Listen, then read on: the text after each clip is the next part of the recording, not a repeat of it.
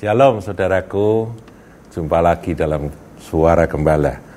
Saudaraku, satu fakta yang menyedihkan. Meskipun secara usia kita ini sudah dewasa, tetapi sering kali masih ada sifat kanak-kanak yang belum kita tinggalkan dari hidup kita. Nah, kita perlu menyadari hal itu dan evaluasi diri, koreksi diri, dan segera bertobat, minta supaya Tuhan dewasakan kita. Bicara tentang masalah kanak-kanak itu memang gimana ya saudaraku ya, bahwa kalau kita mau tahu anak-anak itu sifatnya seperti apa, di sini ada catatan saudaraku ya ciri dari anak-anak. Anak itu adalah pusat dari segala sesuatu. Betul ya? Kalau satu keluarga eh, ada anak yang lahir, bayi yang lahir, maka bayi itu jadi pusat dari seluruh orang-orang yang ada di sekeliling. Nah, ketika kita yang sebetulnya secara usia sudah dewasa, tapi masih menginginkan diri ini menjadi pusat perhatian. Semua harus memperhatikan diriku. Dia ingin jadi jadi pusat. Maka sesungguhnya dia adalah anak-anak atau bahkan bayi. Yang dia harapkan, yang dia minta itu adalah sesuatu yang seperti apa yang diharapkan oleh seorang bayi, seorang anak-anak, saudaraku. Ya bayi itu jadi pusat seluruh rumah.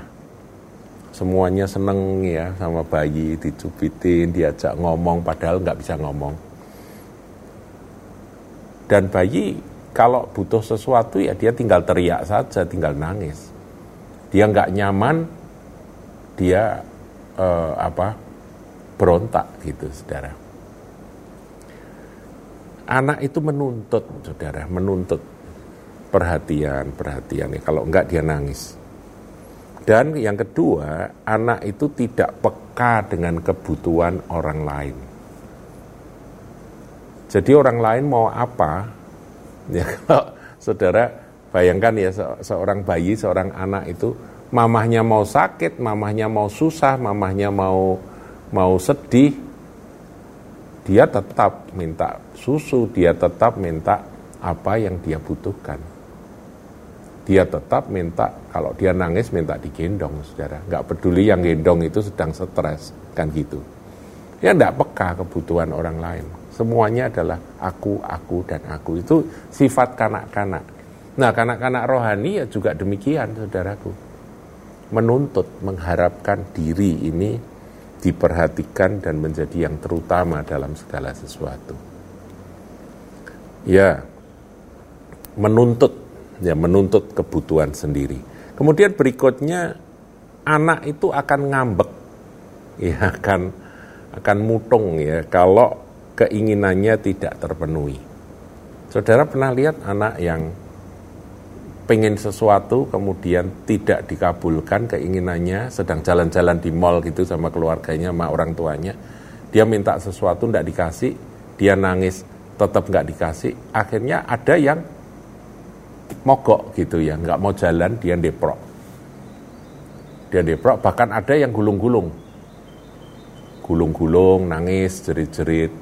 Saya malah malah pernah dengar cerita dulu ada yang kalau minta sesuatu tidak dikasih, anak itu membenturkan kepalanya ke ke apa saja, melukai diri sendiri supaya apa? Supaya orang tuanya takut dan kemudian mengabulkan apa yang dia inginkan. Itulah anak-anak, saudaraku. Jadi dia ngambek dan dia memaksakan kehendak. Itu kanak-kanak. Dirinya harus keinginan dirinya harus terpenuhi. Dan untuk itu dia memaksakan, dia memanipulasi. Kasih dan kekhawatiran orang tua kalau dia kena celaka dan sebagainya. Ada yang dibenturkan di etalase, saudaraku kepalanya. Wah, kan berbahaya, saudara. Kalau sampai pecah kacanya, berdarah kan orang tua jadi bingung.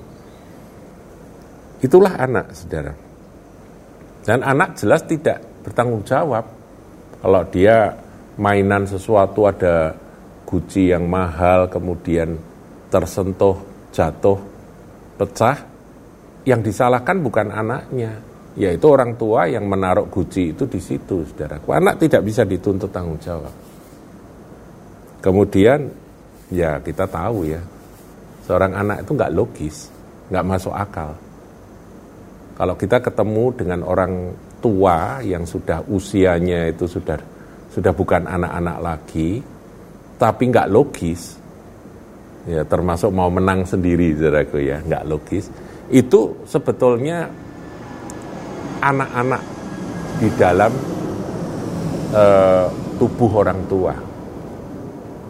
Jadi yang model begini ini mereka sebetulnya hanya tunduk pada otoritas mutlak saja. Jadi saudaraku, Mari kita bertumbuh secara rohani. Firman Tuhan itu jelas ya dikatakan bahwa uh, kita ini harus mengalami pertumbuhan supaya kita nggak diombang-ambingkan oleh berbagai angin pengajaran.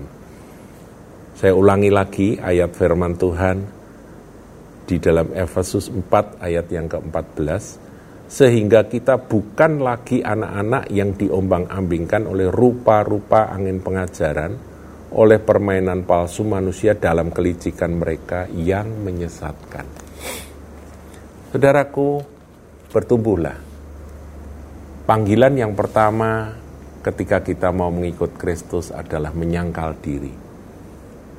Seorang anak nggak bisa nyangkal diri jadi saudara harus bertumbuh dewasa. Sejak mengenal Kristus, pelajaran kita adalah pelajaran yang mendewasakan kita, yaitu semua yang menjadi keinginan diri kita itu harus mulai dilepas satu persatu. Menyangkal diri dan memikul salib. Dan mengikut Kristus. Teladannya adalah Tuhan Yesus. Jadi kalau sampai ada poin-poin yang tadi saya bacakan, saudaraku, menjadi pusat segala sesuatu, ingin jadi pusat segala sesuatu, tidak peka kepada kebutuhan orang lain, terus ngambek bila keinginannya tidak terpenuhi, nggak bertanggung jawab. Kalau itu semua ada di dalam diri kita sebagai orang yang sudah dewasa, saudaraku, nggak logis, dan hanya mau tunduk pada otoritas yang mutlak. Artinya kalau nggak ada sesuatu yang tangan besi begitu, dia tetap nggak bisa, tetap mau mau maunya sendiri.